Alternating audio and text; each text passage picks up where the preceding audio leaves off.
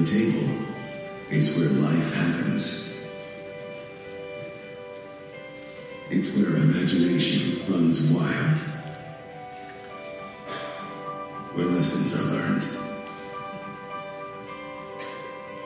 And wonders are built. The table is where time can stop. Where wounds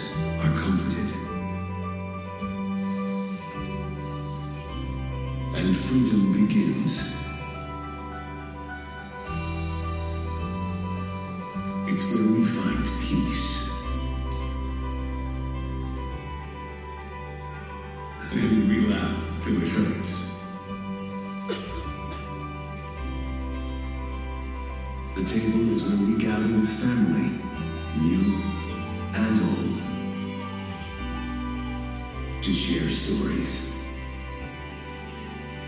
to nourish our bodies, to enrich our souls. The table is where we give thanks and where we remember what great gifts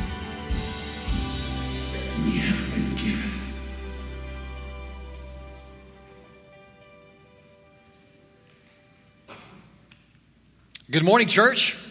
Man, I'm so glad you guys are here today. What a joy it is to worship Jesus Christ with you guys, knowing that He has done so much for us. He truly makes all things new in our life, and we come here today to celebrate our risen Savior together because we know that He sits on that throne in heaven. Amen.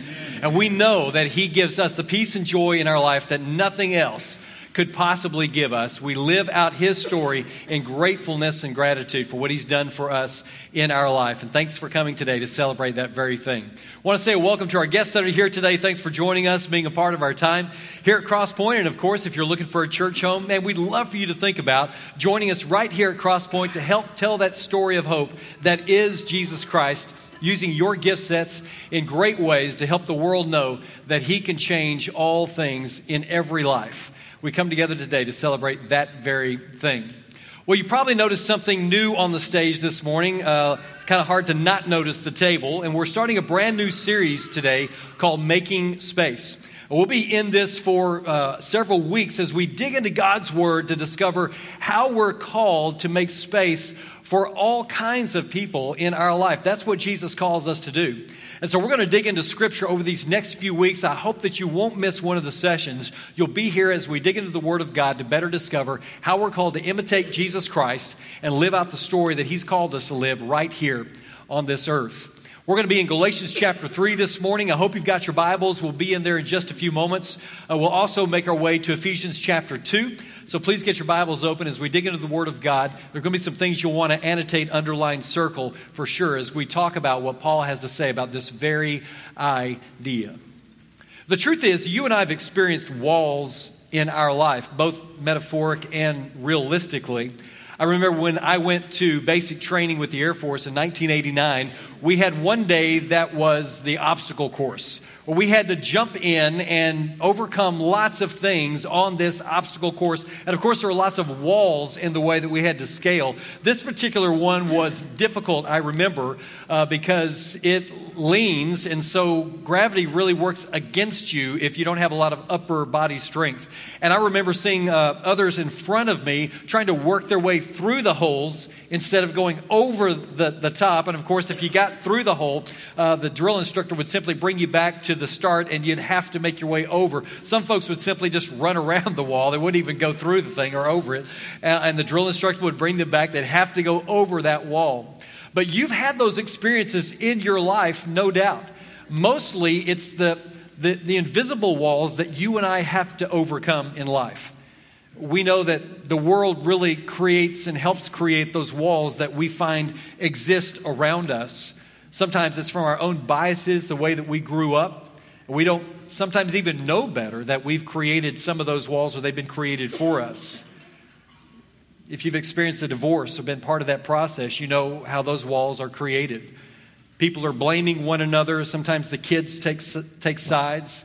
Sometimes you lose friends in the process and other family members that you thought were really close because barriers have been erected, walls have come up, and you're trying to understand best how to navigate those things in your life.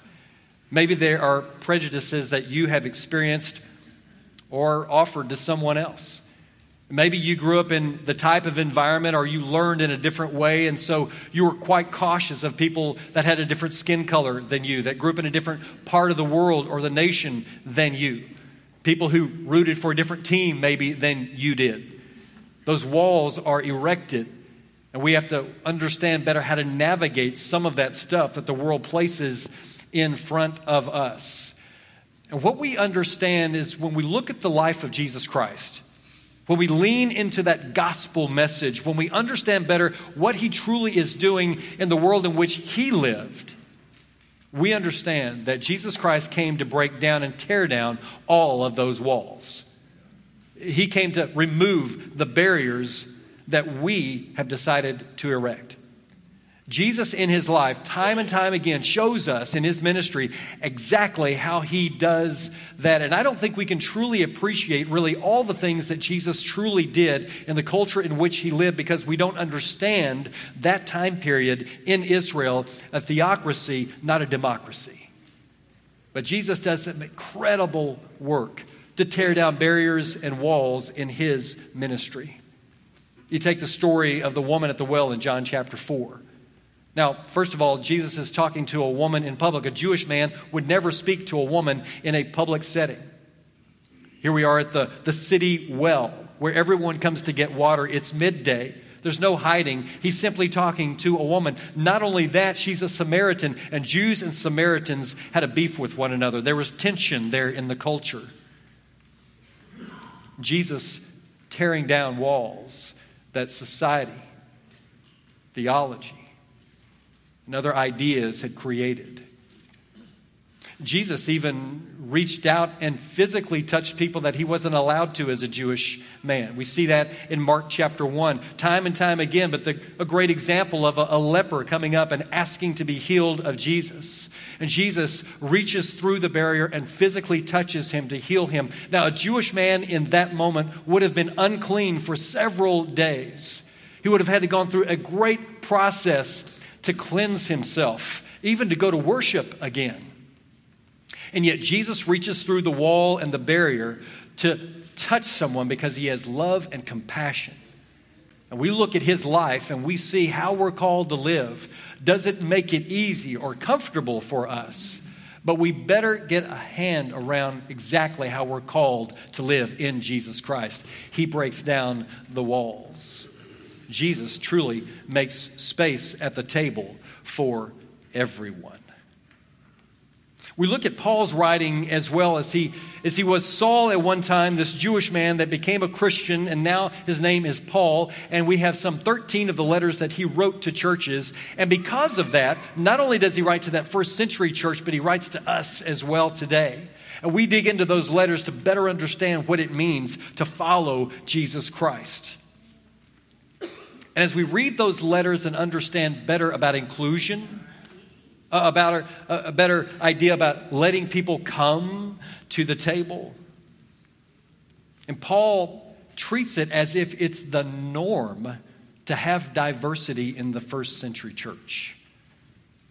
To be around other people who may not look and act like us, who come from different places than us, who love different things than we do we end up realizing that Jesus has called everyone to the table. He's making space for everyone at the table.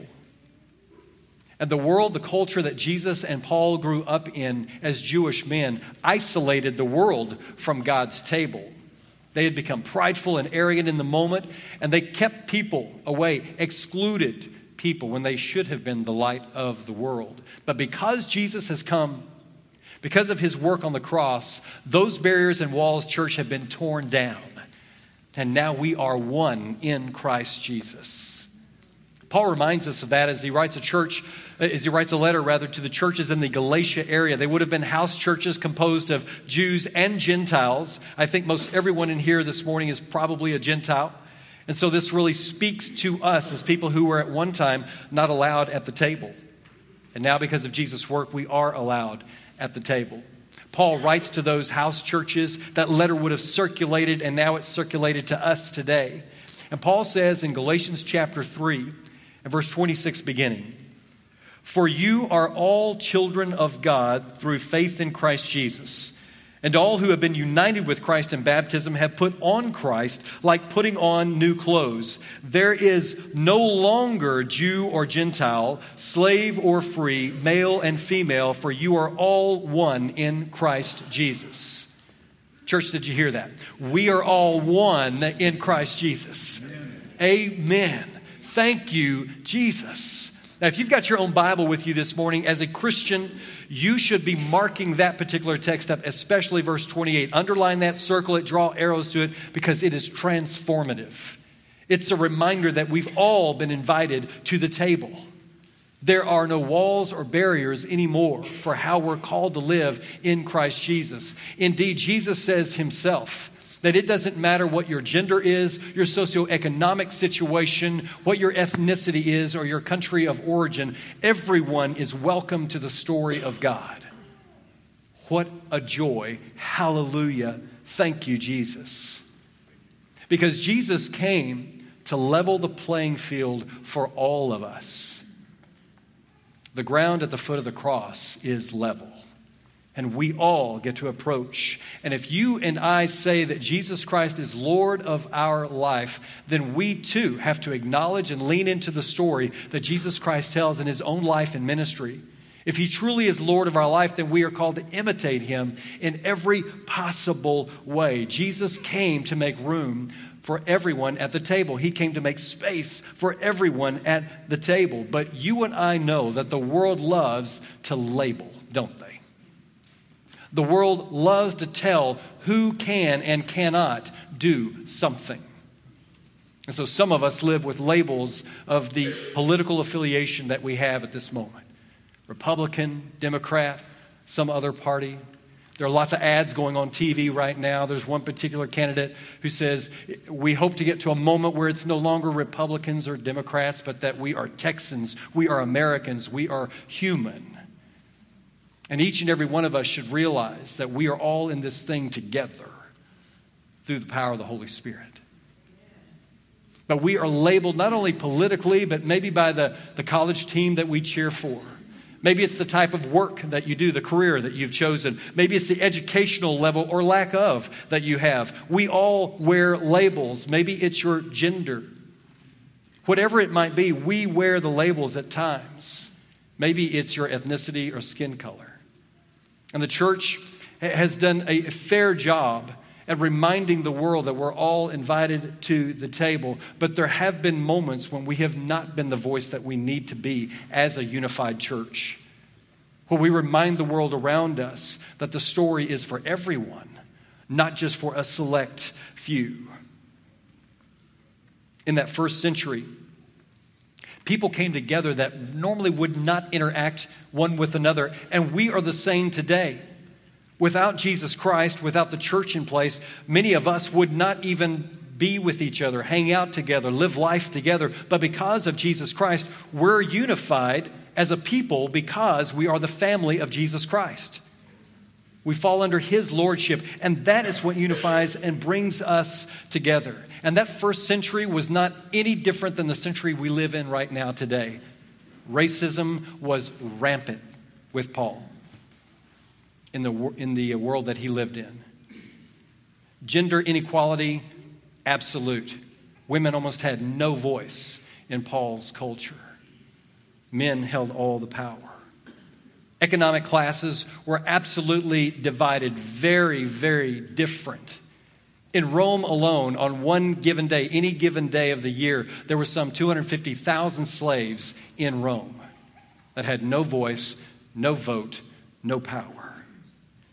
And Paul reminds us in our text that we're going to look at today in Ephesians chapter 2 that no matter how unique we believe that we are, no matter what we believe that we've earned in life, no matter where we think we come from, no matter how special we believe ourselves to be, that we are all one in Jesus Christ. All of us are part of the same family together. I mean, Jesus came to make room for everyone at the table, but you and I know that as human beings, we love to be in a, a homogenous group. We love to hang out with people that look like us, talk like us, root for the same team as us, are like us. That's the most comfortable moment. But, churches, people who follow Jesus Christ, that's not the setup for the church. Jesus says there's room for everyone at the table, but the Jewish population in Paul's day felt that they were special. Now, understand that they had been part of this ongoing story of God for hundreds and hundreds and hundreds and hundreds of years. They only knew what they had been taught, what had been lived out, what had been passed on to them.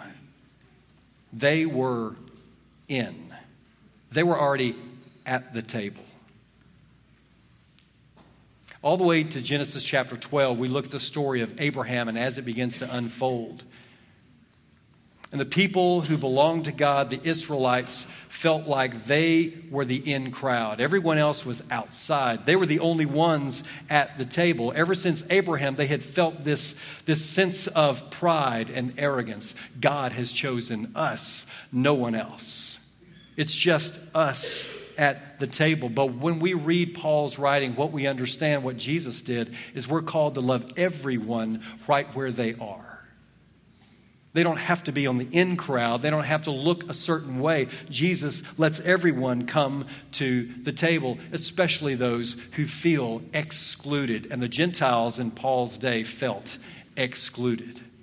They had lived the kind of life where they could watch and see the table from a distance, but they were never invited to come and sit down at the table until Jesus Christ came and did his incredible work for us on the cross. Gentiles felt ostracized and excluded. And then a story unfolds in Acts chapter 10 that's absolutely incredible. Peter is in Jerusalem leading the church along with the other apostles and disciples. And there's a moment where he has a vision from the Holy Spirit where God reveals to him listen, it's not just Jews who are invited to the table, but everyone is invited to the table. No matter what you look like, where you've been, what your skin color is, where, where you hail from, what language you speak, everyone is invited to the table. And Peter says, God, I, have never done anything unholy in my life. Don't ask me to do this. And the Spirit says, Don't call holy, unholy what I've made holy. At the same time, in Caesarea, there is a Roman officer who is a Gentile, but he's a God fearing Gentile. He worships the same God that Peter does. He gives alms to the poor, he serves other people, he prays to Yahweh. And in the moment, the Holy Spirit speaks to him as well, and he says, I want you to send messengers to find a guy by the name of Peter in Jerusalem and bring him back so that you guys can interact. I'm paraphrasing a little. And so, sure enough, Cornelius sends messengers to find Peter. Peter comes back with the messengers, and they begin to talk about the gospel message. Peter enters the house of a Gentile, which a Jewish man would never do because he would be unclean in that moment. But Peter speaks with Cornelius, realizes that he too has been included in the gospel plan. He sees that Cornelius and his household has already been blessed with the Holy Spirit. And Peter calls for Cornelius and his household to be baptized. And in verse 34 and 35, Peter says, I see now that with God there is no favoritism. Everybody can come to the table, everybody has space at the table. It's important that Peter sees this. The story continues to unfold as he goes back home and he reveals what the story is until Acts chapter 15. There's a huge meeting of all the church leadership. They come together and they begin to talk about this idea that Gentiles don't have to become Jews in order to become Christians. They simply need to become disciples of Jesus Christ. Understand this Jewish population that had become followers of Christ, they've had these rules and regulations for a long, long time. And it's difficult to let go of things when it's uncomfortable. But at the end of the day, through the power of the Holy Spirit and prayer, all of the leaders in the church say it's true. that God doesn't show favoritism, everybody is welcome to the table. And so, as we read that story, we begin to see that we're called, like Paul, to love those around us no matter where they come from. And so, Paul writes this letter to the church in Ephesus. And in doing so, he writes that same letter to us today an admonition to live out the call of Jesus Christ, to imitate him in every possible way. It's this idea that we're called, as Dave said, just to follow him. Just to get in line behind Jesus and imitate him as best you possibly can. Not to create your own list of rules and regulations about who can be a part of the table, but to know that everyone is invited to the table. That we share with God in that vision of being inclusive rather than exclusive in our language. You see, the Jews had been very proud and they had excluded, but now Jesus says both Gentiles and Jews are part of the story. They always have been. But the Jews had made it all about themselves. Now, if you're a parent, you're going to follow this story very easily. I've got two boys, they're 24 and 22, young men, good looking guys, take after their mother, thankfully. But both these guys, you know, they, they were born in the same town. Uh, they ate the same food from our table. They grew up with the same type of discipline, going to the same kids' ministry and youth group. They drove the same truck to high school. They went to the same high school together. They listened to the same music. Everything the same, but both boys are very different. The oldest son is more introspective, creative, quiet. He'd be happy just reading a book. The younger son kicked the door and let the party begin, that kind of guy. Very different personalities, but I love them the same. And it was a moment when I became a parent that I gained a little understanding of what God must feel like for us. We're all different in some way, unique in some way, but God loves us the same. We are all one in Christ Jesus. And so when I embrace the idea of making space at the table, it moves me from hostility to peace from the understanding that in Christ Jesus I have more joy and peace than anything in the world could ever offer me. And Paul says to that church in Ephesus and says to us today, beginning in verse 13, But now you have been united with Christ Jesus. Once you were far away from God, but now you have been brought near to him through the blood of Christ. For Christ himself has brought peace to us. He united Jews and Gentiles into one people when in his own body on the cross, he broke down the wall of hostility that separate us. He did this by ending, ending, ending the system of law with its commandments and regulations. He made peace between Jews and Gentiles by creating in himself one new people from two groups. And together as one body, Christ reconciled both groups to God by means of his death on the cross, and our hostility toward each other was put to death. Amen, church. Because of what Jesus Christ did for us, now our hostility between one another is also gone, and peace reigns supreme. Church, when we make a, a decision to be united, in the sacrifice of Jesus Christ. We're called to live differently. And you and I don't have the right to make a list of our own rules and regulations about who gets to come to the table. That falls on God Himself. Our purpose as God's people is to unite and invite to, to speak a language of inclusion, to put around about, uh, an arm around those that might be different from us and journey with them along the way. It's a moment for us to uplift those around us and unite. Paul goes on to say in verse 17, He brought this good news of peace to you Gentiles who were far away from Him, and peace to the Jews who were near. Now, all of us can come to the Father through the same Holy Spirit because of what Christ has done. We all have access to the story of God. We're all invited to the table. Doesn't matter where you've been, what you've done, what you look like, we're all get to be part of the story, even though each and every one of us is quite unique. When I went to basic training in 1989, there were 50 guys that piled into one room together, and we were from all over the place, including Puerto Rico. I wasn't, somebody else was. But from the north, from the south, from east, west, all different walks of life. Some folks had tattoos, others did not. Others spoke differently than others. My very good friend Brian Clute from Milwaukee, Wisconsin, he was in charge of cleaning the water fountain. He told me the first day he did that, he said, I'm going to go clean the bubbler. I said, The bubbler? What's the bubbler? He says, It's this thing here. Oh, the water fountain? We use different language depending on what part of the country you're from. We're all unique and different, but I'll promise you this that first week, it was trouble. It was difficult. We kept an eye on some folks because we weren't quite sure about them, but at the end of our training, we were a band of brothers. We were in this thing together. When someone broke down, when someone cried, when someone doesn't have a good day, we held them up. We journeyed together, and by the end of our time together, we were marching in step, taking up for one another. Church, that's what the church is supposed to do.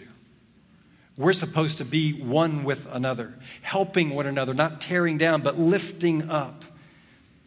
You see, when we make a decision to live apart from the story that God's planted in our own life, the world looks at that and is not convinced. But when we make a decision to be united and love on one another, the church cannot help but notice that we are looking more and more like Christ every day. When we choose not to fall in line with the story of God, the only thing the world offers is loneliness confusion, frustration, and unrest. But in the arms of God, we have everything that we ever wanted or hoped for. Making space at the table removes us from hostility and gives us peace. But making space at the table also moves us from being strangers to being family together. And I know that there are members of your family that you'd rather not talk to again. I understand that. Sometimes in church it's like that too. Nonetheless, we walk together, we journey together, we're united together in Christ. We are part of God's family. Paul goes on to say in verse 19 So now you Gentiles are no longer strangers and foreigners. You are citizens along with all of God's holy people. You are members of God's family. We get to be members of God's family. Jesus Christ is our brother. And in doing so, we inherit everything that Jesus Christ gets as well. And I don't know if you know this, but guess what? God owns everything. and that means we get a part of that too. We're part of the family. Has anyone ever reached out to you before you need a, a, tool to borrow, a lawnmower to borrow, you need some help with a project, and someone hears about it and they come over to help out, and you say, No, no, you don't need to do that. And they answer, No, no, no, that's, that's what being part of a family is about. We help each other along the way. We're together in this. And it doesn't matter in the church if you are rich or poor, black, white, Hispanic, it doesn't matter. We're all family together. We help each other along together. So you may be asking, well, what is it you want me to do?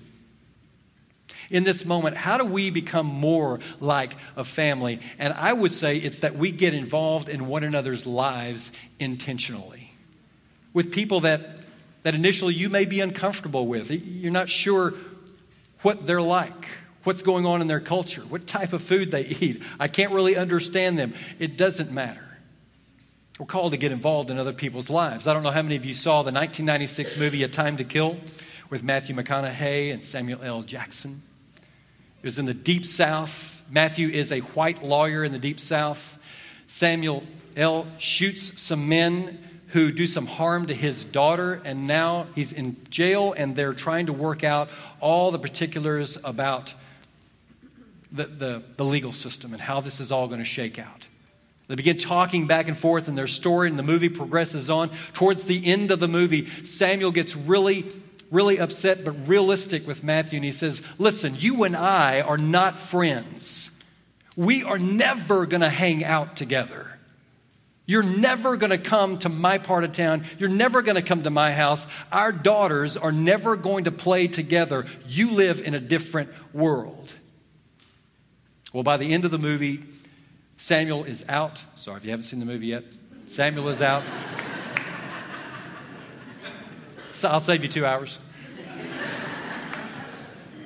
There's a big feast at his house. All his family and friends are over. They've got their little girl. It's celebration time. And Matthew pulls up in his car with his wife and his little girl. Matthew's wife has a bowl of food to add to the food that's already present. They begin talking, and Samuel and Matthew walk up with their little girls. The little girls go off to play together, and Samuel and Matthew shake hands, and the movie ends. It's a reminder, church, that's what we're supposed to look like as people of God. That we journey with one another in the difficult times, in the times that are uncomfortable, in the times that seem like they're very tense. That we're together in this. Why? Because the blood of Christ commands it, calls us to that kind of living. And so, over the next several weeks, I want you as a church to do something I want you to make a concerted effort to reach out to people that you may never talk to. Maybe they're in your neighborhood or at your workplace, maybe even right here at Crosspoint. Have them over for dinner, go out for coffee, go bowling together. I, roll the, the, the youth minister's yard together. I don't know what you're going to do with the toilet paper. Anything. Go do something together. Sorry, Jason. Get out of your shell. Get to know some people because in God's family, we're no longer strangers, we are family. And making space at the table moves us from falling apart to being really united together under one idea that Jesus Christ is Lord. Paul goes on to say in verse 20, Together we are his house, built on the foundation of the apostles and the prophets, and the cornerstone is Jesus Christ himself. We are carefully joined together in him, becoming a holy temple for the Lord. Through him, you Gentiles are also being made part of his, this dwelling where God lives by his Spirit. We don't have all the answers, but Jesus Christ does. And so we lean into His lordship for our lives. And, church, when we make a decision not to live like that, the world looks at us and we lose our credibility as people of God. When we make a decision to say, you know what, even in the tough moments, even when it's difficult, I'm going to be part of this family because I want the world to look at us and realize that we are called to be lights on a hill. We're called to be different than the world around us. What if you and I made a decision today just to try it for the next seven days? What if you and I made a decision that with everyone that we came in contact with, we would expect the best instead of looking for the worst? What if we, as people of God, leaned into that very idea that whoever I come in contact with, I'm going to expect the best rather than looking for the worst. That's a challenge for you and I this week. See how it plays out.